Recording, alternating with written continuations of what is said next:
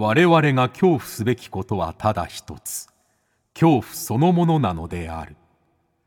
この番組は事故物件住みます芸人松原谷氏が恐怖の本質を探求すべく各界の道を極めた人々と恐怖について語らいます。松原谷氏の興味津々。ご一緒に恐怖の感性を磨きましょう。こんばんは松原谷です。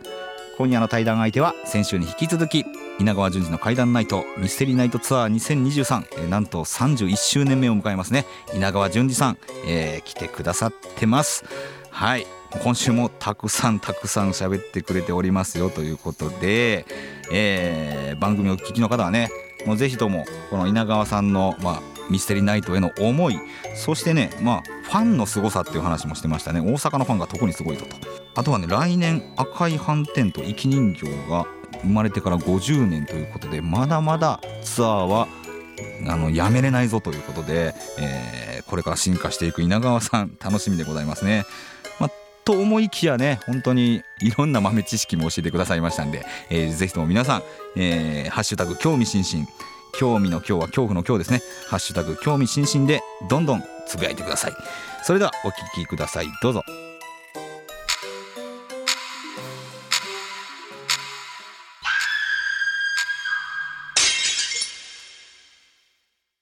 先週に引き続きまして今夜も稲川淳二さんと恐怖について語らいます、えー、稲川さんよろしくお願いします。よろしくお願いします。いやもう先週の話聞いてるだけでもワクワクしたんですけれども。ああ嬉しいな。この稲川さんのやっぱ怪談ナイト、うん、このミステリーナイトツアーの醍醐味ってやっぱこの超大作聞けるとこっていうのはありますよね。ねえそれありますよね。でありますよって自分でも楽しいんですよ。あ楽しんでで聞いていただけるからね、楽しい,、だから本当関西は特に大阪は本当にね、はい、そういう意味で言うならばやりやすいっておかしいけどなかった受け身がうまい聞きがうまいんです聞き方が。あでもそんな、聞き上手なんですよやっぱほら関西の人って返すじゃない言葉をポンって、あれ、言葉返すということは聞いてるから返してるわけでしょ、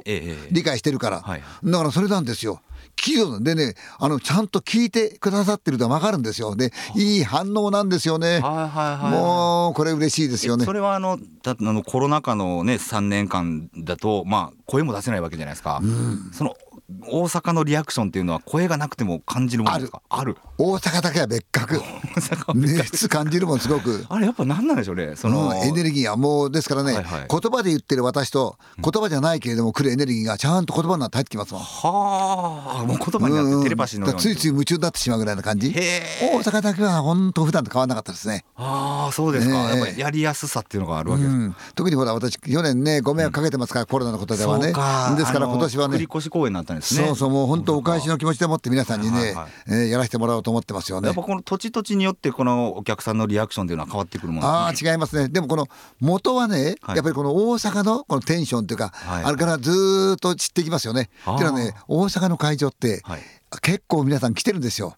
あのー、全国から。東北から来る人もいれば埼玉もいれば東京もそうだし北海道から来る人もいるんだから。そうですよ、ね、すごいでしょ？だって九州もいるんだし、はいはい、みんないるからそれが散らばっていくんでしょうね。それが広がっていって例えばその新潟なんですがね、はい、その以前はそうでもなかったのがね、はい、ある時から新潟すごく忙しくなって騒がしくなって盛り上がるの。大阪みたいに。だってあのー、私の舞台にさ、はい、稲川淳二が45人見に来てるんだもん。並んで。同じ白い浴衣を着てね 私の顔つけてこれ面つけて。すごいもう 長渕剛さんのライブになると面白いでしょ偽稲川がいっぱい出てくるそうそう並んで写真なんか撮ってワイワイやってんの。かなと思うと頭からすっぽりかぶってんの。あのほらお目当てマスク。マスク？面ね。稲川マスクがあるんですいやないんだけどそれね面白い変な妙な、ね、宇宙人だかわかんないな面かぶってお前本当は宇宙人だろみたいなしてたりとかね。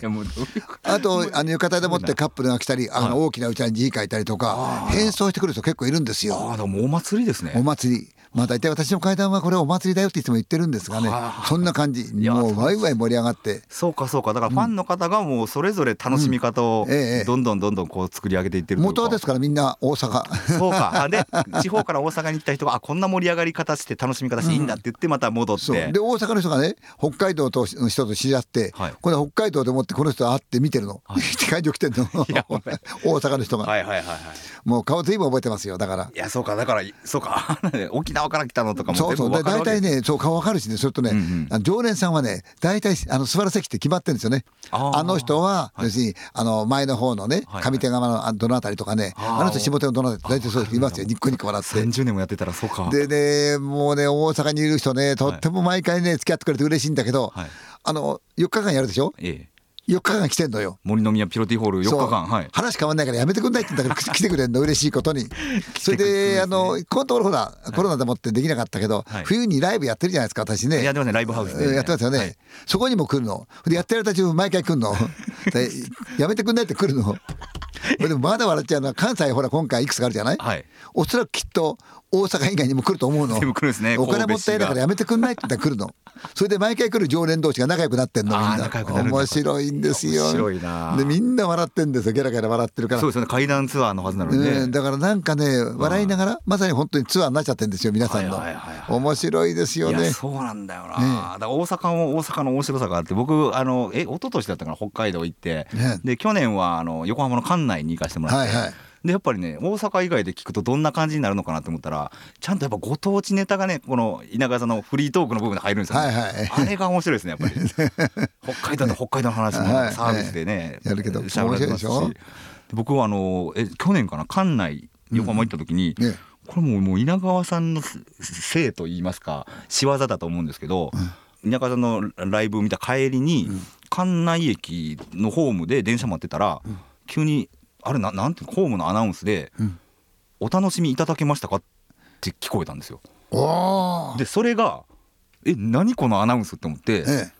でマネージャーもいてで他にお客さんも並んでるんですけどみんな一瞬ピクってなってるんですよだから僕だけじゃないです聞こえてるのが。あーなるほどでその後5秒ぐらい経って「えー、何番線に電車が参ります」ってなるんですけど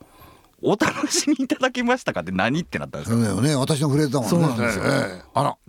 こんなことあるっていうのが去年ありまして。面白いな。だからあのなんか起きるんですよね。霊的なもんはなんか起きるんでしょうねこれはね、うん、いやだから今年もどんなことが起きるのかちょっと楽しみなわけですけれども。い。やでも稲川さんの、はいえーまあ、いろいろあのお聞かせいただきたいんですけれども、今結構やっぱ階段が盛り上がってると言いますか、まあ、インターネットの世界でも YouTube ですごい再生されたりとかあるんですけれどもなんか今の階段って稲川さんから見てどどんな感じに見えたりですか？あのねある意味そのなんていうかな、うん、私は事件はね階段じゃないよって言ってると思うんですよね、はい、多少事件の色合いが強いというかさ事件何かというと実はっていうけど、あれはあんまり言わなくてもいいんじゃないかなと思うんですよ。階段っていうのはね、うん、ある有名な出版社と思ってね、本出してますよ。はい、で私もそれたまに付き合ったりするんだけども、うん、そうするとなんか実話階段って言ってるんだけど、実話階段なんて言いなくたって実話は実話でいいんですから、うんうん、でも階段にするならば実体験の階段ということであって、はいはい、実話階段っていうと明らかにこの話は本当だからねって話っていうのはもうすでに、あの真実から離れてるんですよ少し、話っていうのは、はいはい、話っていうもの自体で、だから私を解いた時にすでに私になってるんですよ少し。リアルタイムじゃないわけです、ね、そうなんですよ。だからそれを実話でってダメなんですよ。実話ってのはその通り書くんです。味もそっけもなくなっちゃうんだ、はあ、そこに推理もないし、えー、怖さもないから。なぜかったらこれが起きてるということはちょっと不思議に思わないかと、うん、気が付かない人は気が付かない。でも気が付いたら怖くなるってあるでしょ、は今回そんな話もあるんですよごく普通の中であるんです。私のその知り合いの関係の話なんだけど、はい、それもその彼のあの息子さんがおちびちゃんの時、うん、あることがあって微笑ましいんだけど、はい、ところが時が経ってそのあたり都市開発が進んで今もう昭和から変わって平成になって令和でしょ？で町はすごく変わった、はい、その時にその息子が小さい時にその言った話、はい、あれって本当だったのかもしれないっていう話になるわけですよ。いやだからこの時間ですよね、うん、だから実はなんです言わなくたってね、うん、うん、その小さな息子の勘違いでも何でもなかったという、はいうそんな話もあるんですよ。そうか。だからそれを実はっていう言葉で片付けるのはもったいない、そうそうそう。だからこれ実話なんですがってことはそれ悪いけれども自信がないから実話なんです、あでもそうだから怖いでしょと思うこれ嘘じゃないんだけどって言って話す。みたいなそうそうそう。そう弱さというか弱いんですよ。感じますよね。それもダメ。人って結構強いパンチが好きだから、はいはい、あのねこれねって言い始めた瞬間にもうそれ入ってくるんだよ。うん、かなければ昔私に話してくれたお年寄りのようにね、はい、話はうまいうまいとは思わないんだけど、うん、自分がその世界入ってて考えてるからあのねそうだなこのぐらいの大きさあったかねって言うんですよ。はい、このぐらいっていうのどのぐらいと思うじゃないですか。もう向こうの勝ちなんですよ。あもう勝ちなん見たりよく手でやってるのこのぐらい。はいはいはい、なんですよっていやあのさ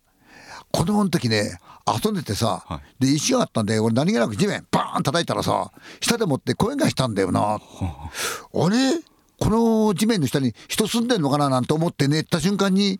話入ってくんですこっちはね。入ってもう聞いその時にもう実話なんてことはいらないでしょ？いらない。じいさんの嘘が幻覚かもしれないじゃないですか、うんうんうん、でもその瞬間に入っていく自分がいるわけですよね。はいはいはい、だからそれをね実話なんだけどって言っちゃうとぐっと敷いちゃうんです人は絶対に。なるほどな、うん確かにでもそういうのが今多い気がしますね。そうですよね。なんかこの実話っていう冠がないと話せないのかなっていう。うん。うん、それとね、あのー、たまに調べないで若い子でやってる話があってね、はい、それねちょっと違うんじゃないかなと思ったことがあったんですよ。はいはいはい、その子は悪いとは言わないんだけど、はい、あの怖がらせようと思って同じこと何度も繰り返すんだけど、うん、歴史の背景を知らないんですよね。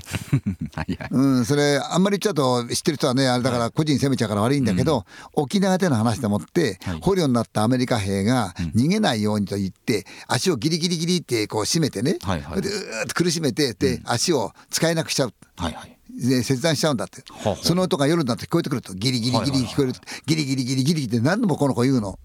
であんま怖くないの悪いけど、うん、この怖くなったら何やろうな、うんはい、それとテレビでそれをたまたま見ちゃったんですよ、はい、でその番組でやったの、はい、で次々とやっぱり語りが出てくるわけですよ、はいはい、でもそれでその子はちゃんとそういう衣装を着て着てるのね、ええ、あのそんな感じの、うん、講談師みたいな感じでその女性はね講談をするような格好でしてるんだけど、はい、なぜかって言ったら沖縄の戦争の時にそんな捕虜ねアメリカ人捕虜を捕まえたってまずありえないことと捕虜の足をね歩けなくしたって。なぜかって言ったらその子は脱走できないように言ったんですよ。脱走はい。それで、ね、間違いもいいとこなんですよ、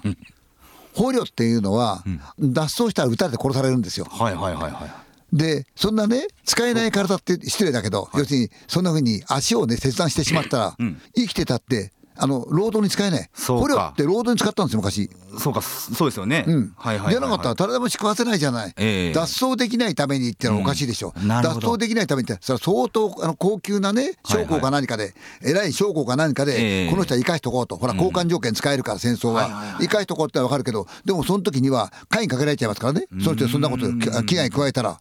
殴っちゃいけないしちゃいけないんですか？暴行のやってるとこあるけど、ですからあの上官の偉い人は捕まってもあのひどいあれを受けないし、あの普通の兵隊も労働力だから怪我なんかさせない。食い物あげなかったら後でさ戦争の裁判になったらあれだもん。大変になっちゃうう、ん。うん、損しますからね、うん、勝ったらいいけど負けたらさみん。な刑食らっちゃいますもん。ねそのことやるわけないでしょだって大体怪我さ人より足切断しちゃってさ、うん、あの仕事もできない人にご飯食わせなきゃいかないじゃないそうですよね、うん、だったら一発殺すじゃない、でもそれは要するに逃げないように兵隊たちの足をギリギリギリギリギリって締めてそれで切断させてたそのギリギリギリギリギリっていう音がギリギリって音がしつこくやるから弱っちゃったなこの子な。でおばあちゃんから聞いた話けどそれ絶対おばあちゃんから聞いた話じゃないと。そんな拷問する音なんか聞こえるわけないんだもん普通だったらうん、だってそういうさ捕虜さあのいるところってそういう場所じゃないじゃないですか、はいはい、大体そんなことしないし、うんうん、でだからそういうのが結構あってそれ違うんだよなっていうのは随分あるんですよ。だから歴史絡みの話をするときには、はいはい、歴史を少し調べておいた方がいいですよね。それはそうです、ね、何年ぐらい何があってどういう状況でっていう。うん、うん。うんそれ絶対あった方がいいですよね。稲川さんのお話って何というかなあの安直な悪い人っていうのは出てこないというかあまあ最近最近というかまあよよく聞く怪談話って結構なんか悪者が出てきて、まあ、幽霊が悪者だったりとか、ね、そのね、犯罪者が悪者だったりとかもするんですけどなんかあこれは悪だから怖いなっていう持っていき方がすごい多いなと思うんですけど、稲川さんのお話って、その確かに幽霊が悪さをするかもしれないけれどその幽霊が実はどうやって亡くなったかの話にすごいなんていうのか重みと寂しさがあるみたいな。そうそうなんかその違いってあるあありがとう救い嬉しいなついさっきもねそんな話したんですよ。やっぱりあの今年事件じゃないっていう方は事件があまり好きじゃないのは乾いちゃってるから。乾いちゃってるうん、話が乾いちゃってる。要するに優しさとか潤いがないというか思いやりがない、はいはい、うん、救いがないって嫌だからねってだけど、うん。うん、そう言っていただくと嬉しいですよ。救いがあるから。人間ですからね、はいはい、性格の悪いやつはいいやつはさいるかもしれない、えー、でも幽霊っていうのは、それは悪人にするのはこっちの勝手だって、向こうはそんなつもりはないのかもしれないし、ねえ。本当にあの私が行く工房なんかはね、はい、本当に今でもごく当たり前に幽霊話があるような土地なんですよ。それが楽しいんですよね。じいさんばあさんも元気だし、で畑仕事をしてる人見れるんですよ。はい、それだってうちの庭にキジが来るようなとこですから。キジキジが 鳴くんですよちゃんと。うん鳥もたくさん鳴いてるし、はい、で朝日を眺めてそういうとこだから、うん、人もおっとりしてるしこういうとこが好きで越してきてるから、うん、都会から来る人もそうやったおっとりした時間できてるんですね。時計いらないような時間ですよ、はいはい、時計がない分だけ日差しだとかね風だとかね、うん、匂いだとかね、そういうものが状況を教えてくれる、自然にどんどんどんどん溶け込んでいくんですよね、はいはいはい、そうすると霊的なものが全然違ってくるんですよ。都会の霊的っていうのはやっぱりね、はい、あの階段があったりエレベーターがあったり、はいはい、うん、闇があったりドアがあったりするんですよね、はいはい、視覚があるんです、はいはい、でも田舎って視覚とは言わないんですね、影はあるんです。でも全部見えるんです。全部わかるんですよ。全部見える。そして明かりが消えるっていうのは月だけ残して明かりが消えていく、はいはい、その中結構あの綺麗ですよ月明かりって、楽しいですよね。でおそらくきっとその月の波動の話じゃないけれども、えー、そんな時にふっと階段が蘇ってきてだんだんだんだんつながってって「うん、そうだそうだそうだそうだこれできるそうだ」って起き上がって書いてる、はいはい、そんな状況ですよね。あそうか、うん、だから階段ってそういう時にまたあの、うん、時代背景を見ていくんですよね、はい、今年の私の話の中でまだ誰にも話してないんですよ。話してないしだから部分だけ言うんだけど、はい、あの本当にねそれは私のマンションで起こったことがあったあったんですあることがあって、はい、でたまたま友人が来たんですよ。はい。うん彼ね来てて。で彼も驚いたんですよ。でも私はそれ違うこれが、ね、こういうわけだからねって話をそれ都会ならよくある話だから、はい、こうだからねってああそうって納得したのかしないのかね、で彼は帰ったんですよ。でその後なんですよ。出来事があって、その出来事はというと実はうちのマンションで起こったことなのに、うん、その出来事を元をたどっていくと栃木県のね古い蔵なんですよ。私そこからにも面白いでしょ？栃木まで行くんですか、はい、蔵なんですよ、はい、いや連絡をもらったから、はあはあ、なぜかって言ったらばその取り壊す蔵があるんですよ、はい、今から150年以上前だっていう話だからねって言うと、はい、それですっと思うわけで栃木県150年前。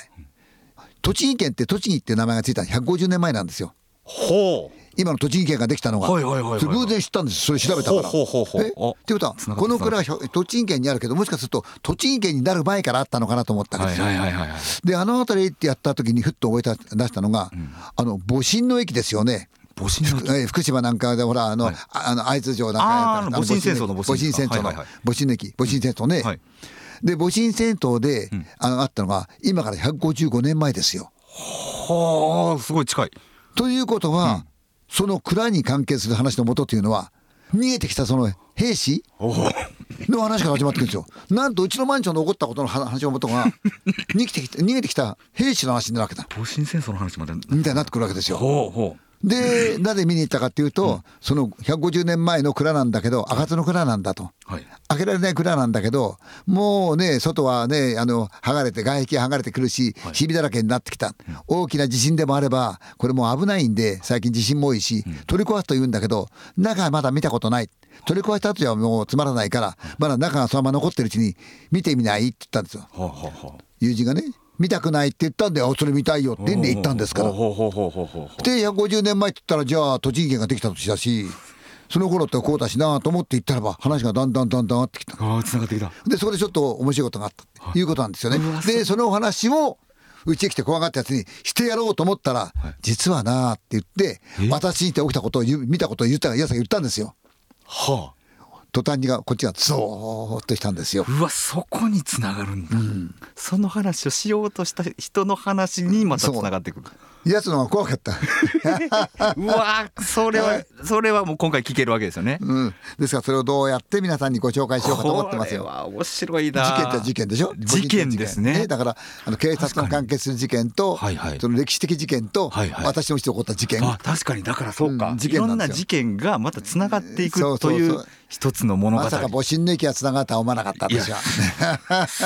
ごいな ね？で歴史もだからつながって関係してくるってことですよね。ええ。ー、階段の下その辺なんですよ、ね、これ面白いな、今年はだからそのあたり皆さんにねぜひ楽しんでいただこうと思ってるんですよ。はい、い。やこれはだから本当に事件を階段にするとかいうね発想がまた変わるというか、ね、ここまでつながったらやっぱ面白いぞと。うん、で今年頑張んなって頑張らなくちゃいけないけあのことがあるんですよ。考えたら、まあ、今年あの76になりますよね。8, 8月で、はい、でもちろんだから来年生きてりゃ77歳ですよね。となると私があのラジオで、はい、あのその例の赤い斑点語ってちょうど50年になるわけですよ。50年うん、ラジオで赤い斑点。赤い斑点の話が50年来年で50年なんですよ。と同時にあれ27歳の時に？あの生き人形の話。出た生き人形はい。あれがその年に始まってますから。あということは生き人形が始まった年で赤い斑点を話したその年が来年50周年になる。50年になる生き人形と赤い斑点50年。50年なんですよ。半世紀。うん。これはちょっとそのねあの、まあ、前哨戦じゃないけど、はい。それがあるんで今年ちょっとこうやったこと。ですから向こうは事件じゃないですかね話は全然。ええ。いやこれまだまだ続きますねじゃあ。ええ。面白いというか楽しみやな。50年続いてるんですねこの話。ねえ面白いでしょ？でまた変化もあって、ええ変化しますもんね。発見もあって、ええ。だから一個の階段がそれで終わらないっていうのがやっぱこの稲川さんの、面白いですよね。だから今回だって本当そうですもんね。うん何気なく話した2つの出来事が、はいうん、あった。ところがそれはその話の中の本当の一部なんだけども、うんうんもっとつながってきてできてきてああと思ったら一つの話になってる、はいはいはいは面白いですよね。いいやーそれはいいよな、はいはいはいはい。ぜひ楽しんでいただこうかなこれは楽しみでございますね。はい。ということで、えーまあ、稲川さんにはねあのいろいろ、えーお話はこの番組でも聞いてるんですけれどもちょっと今回僕、はいはいはい。今年書いた本が発売されたんですけれども、はあはあ。りがとうございます。うん。これがね「怖い食べ物」という食べ物本でして、うん。今回僕、まあ、自己物件からちょっと離れまして、うん。その食べ物にまつわる怖い話をちょっと集めてみようと。面白い、うん、どんな具合、でもね食べ物の話って結構怪談話までたどり着かないというかもうそれこそかけらを集めるの大変だなって思ってたんですけど ええ。でもなんかね、あのー食べるってこうなんだろう死と逆というか、うんうん。生きるために食べないといけないよなっていう話になんかつながっていったんですよね。でこの生きることってもしかしたら怖いのかもしれないっていうなんかうん、そうですよ。生きるって怖いことですよすごく。これ、うん。この話をちょっとだから稲川さんってどう思うんだろうなっていうのがちょっと思いまして、生きるって本当はとっても怖いことなんですよね。生きるが怖いこと、うん、だって人間って臆病だもん本当は。大胆ぶってるけどそれは一時期はね、はいその青春の頃なんていうのはさ、ええ晴れ晴れとして気持ちがいいかもしれないけど、はいでもある時期過ぎるといつも人間ってさ意外と死考えてないあはいはいはい考えてないって死を考えてんですよ。そうですよね、うん。若い人でも年寄りでもそれなりの状況は違いとね、考えてるんですよ。ただ考えてないの気がしてるだけなんですよ。仕事をしたり喋ったり遊んだりしてるから、はいはいはい。でもちゃんとその後ろには死ってあるんですよ、そうですよね、うん今元気な人が明日亡くなるかもしれないし、ええ。そうでしょ？今食べたもんが最後の食べ物かもしれないし。あそうですよね私何年か前なんか沖縄でもってね、はい。い、つもこの打ち上げでもって沖縄の打ち上げはバーベキューするんですよ。海辺で気持ちがいいんですよ、みんなそれでわーってやるんだけど、はい。で私昔からねあの雑草をねかじってみてる癖があるのね食べてて そんな癖があるんですか、はい。もう峰竜太ちゃんなんかさ昔、あのあの人のふるさと行ったことがあるんですよ、はい。番組自分の番組で、その時に黙ってわざとね葉っぱね抜いちゃねかじって食べてる真似したの、はい。それから草なんか蒸しちゃ食って食べてるの。であの人ね結構いい人だからさ優しい人だから、はい。チラッと見たらね見ないふりすんの。すごく。で最後の一言ね「稲賀さん草って美味しいんですか?」って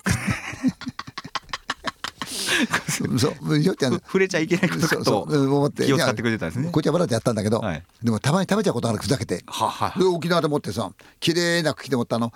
里芋なんかのあの葉っぱって知ってるでしょあのペロンって結構ペローンと大きいはいうんなんか綺麗な格好してますよね、はい丸楕円形みたいな感じでもって、うんうん綺麗な形してるじゃない、茎があって同じのがあったか沖縄で綺麗なんだ、はいはいあのき柔らかいきあの黄緑色みたいな感じで茎があって、はいはい。うん、でこれきっと芋なんだろうなと思ってわざとええ。ポンって取って、はい。でみんながいるところでさブーラブラ歩きながら葉っぱ食いながら行ったからカッチカッチ。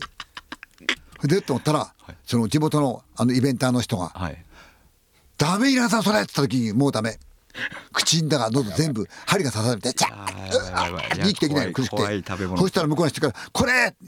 偶然よかった牛乳があって。牛乳で？牛乳で飲んであの苦しかったらうがいしろ」って、ねはい。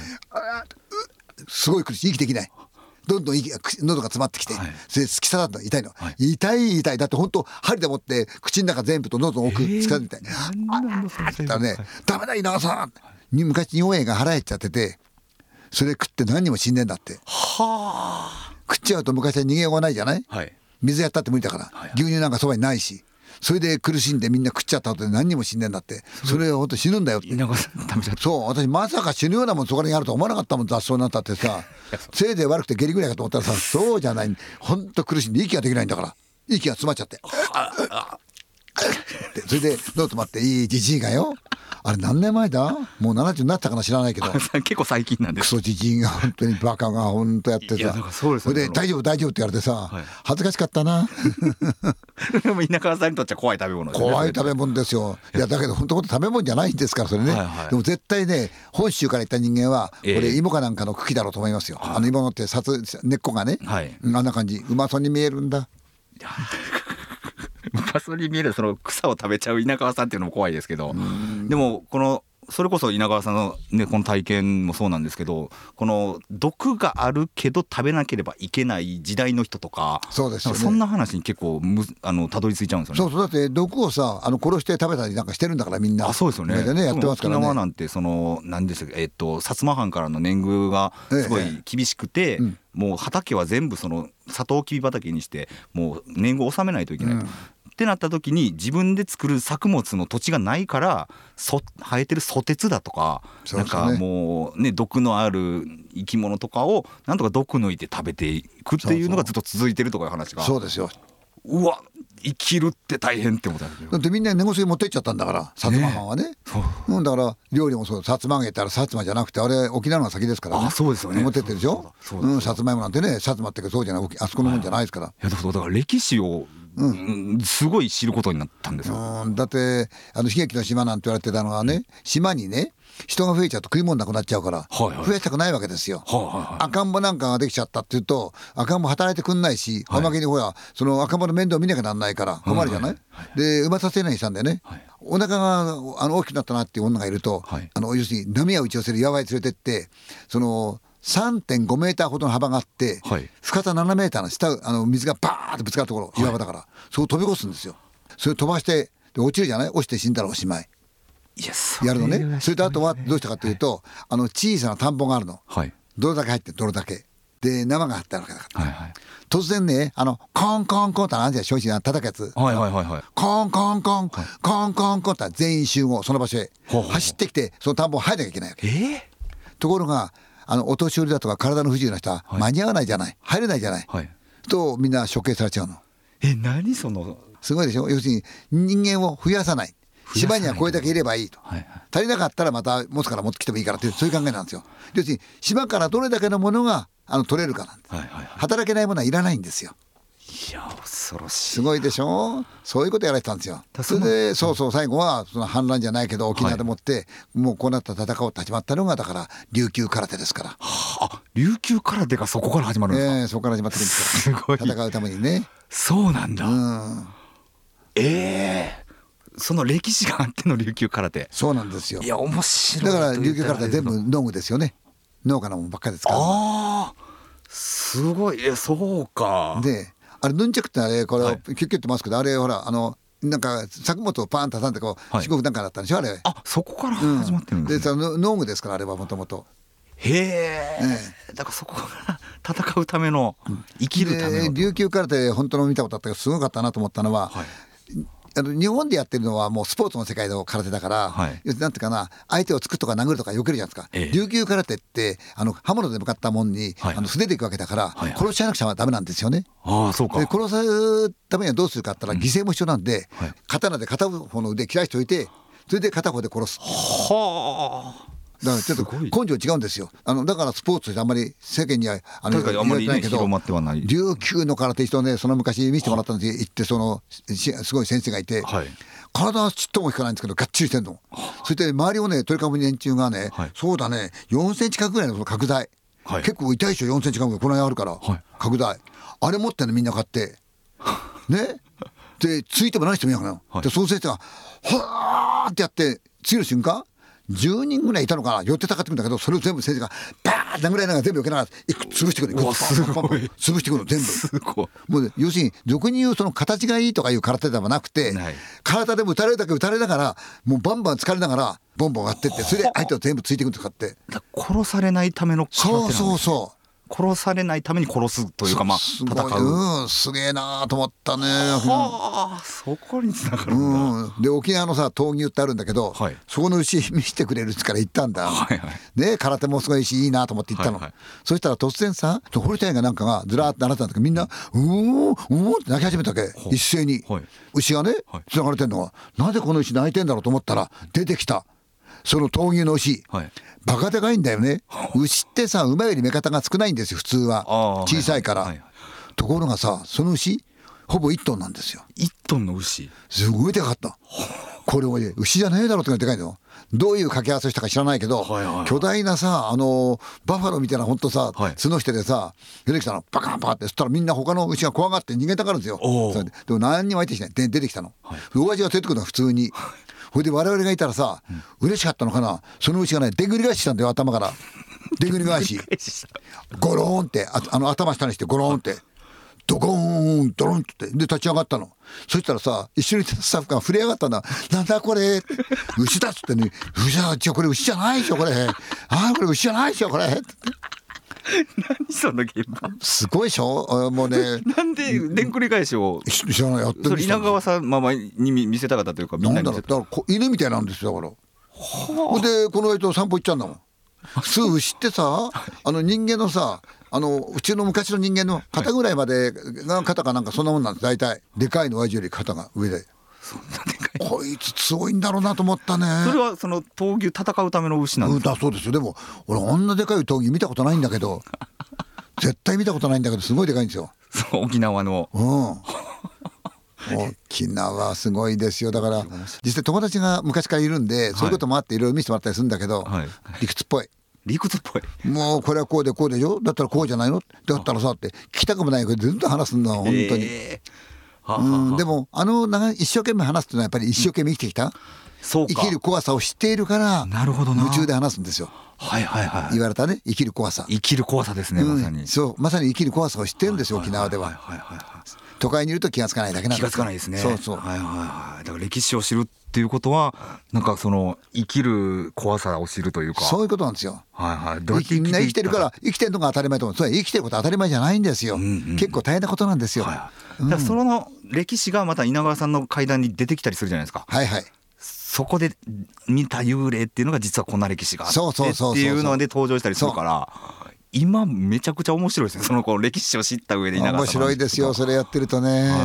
大体、そういうのも好きだから私はね調べておくんだけど、えー、面白いですよね。いや面白いな、ね、なるほど。というとじゃあ向こうの人が言った、うん、その話ってのは嘘やないなと、うん、うん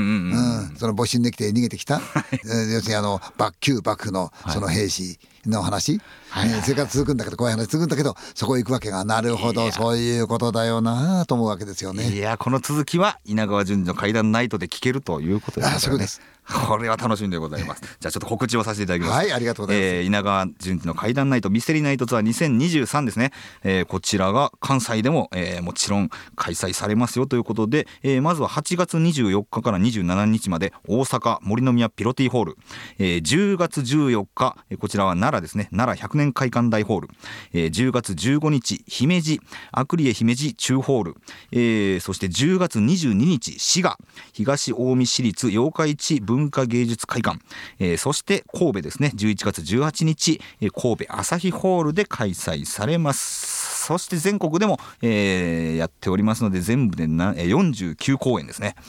はい、えー、ぜひともね、あのー、関西からまた別の関東だったり、ね、北海道だったり見に行くのもまた面白いですし。あそうですね、はい、もう何度でも多分見て楽しめる 本当にあの階段ナイトツアーでございますのでぜひとも皆さんも行ってください。これは僕も行きますんでよろしくお願いします。ありがとうございます。ということで、ね、2週にわたりあの稲川さんに来ていただきましたけれども今週もなんかちょっと皆さんにまたメッセージ何かいただければなと思うんですけど。うん、あの毎年こうして皆さんとお会いしてるのが一番嬉しいんですがね今年も怖いけどなんか不思議、うん、特に今年は事件なんですよ。事件あああれはこうだったんだ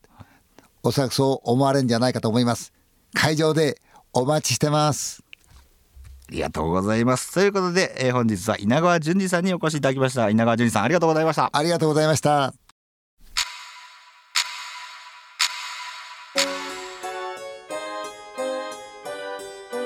はいいかがでしたでしょうか、えー、稲川淳二さん、えー、2年ぶりですかね今年もたくさん喋っていただきましたいや面白かったなまだまだ話聞きたいですけれどもいやほんと続きはねあのミステリーナイトツアーを皆さん実際行って稲川さんに会いに行って、えー、みんなのおじいちゃんをあの目の前でね体感してもらえたらなと思います。さあ来週は一体どんなゲストが登場するのかお楽しみに。そして恐怖の感性を磨いてお待ちください。この番組は茶屋町会談公式 YouTube チャンネルとポッドキャストでの配信もしています。こちらはラジオ放送で泣く泣くカットした部分も含んだ完全版。どうぞ皆さん2度3度恐怖を体感してください。それでは松原谷氏の興味津々今宵はここまでです。皆様どうかお元気で。さようなら。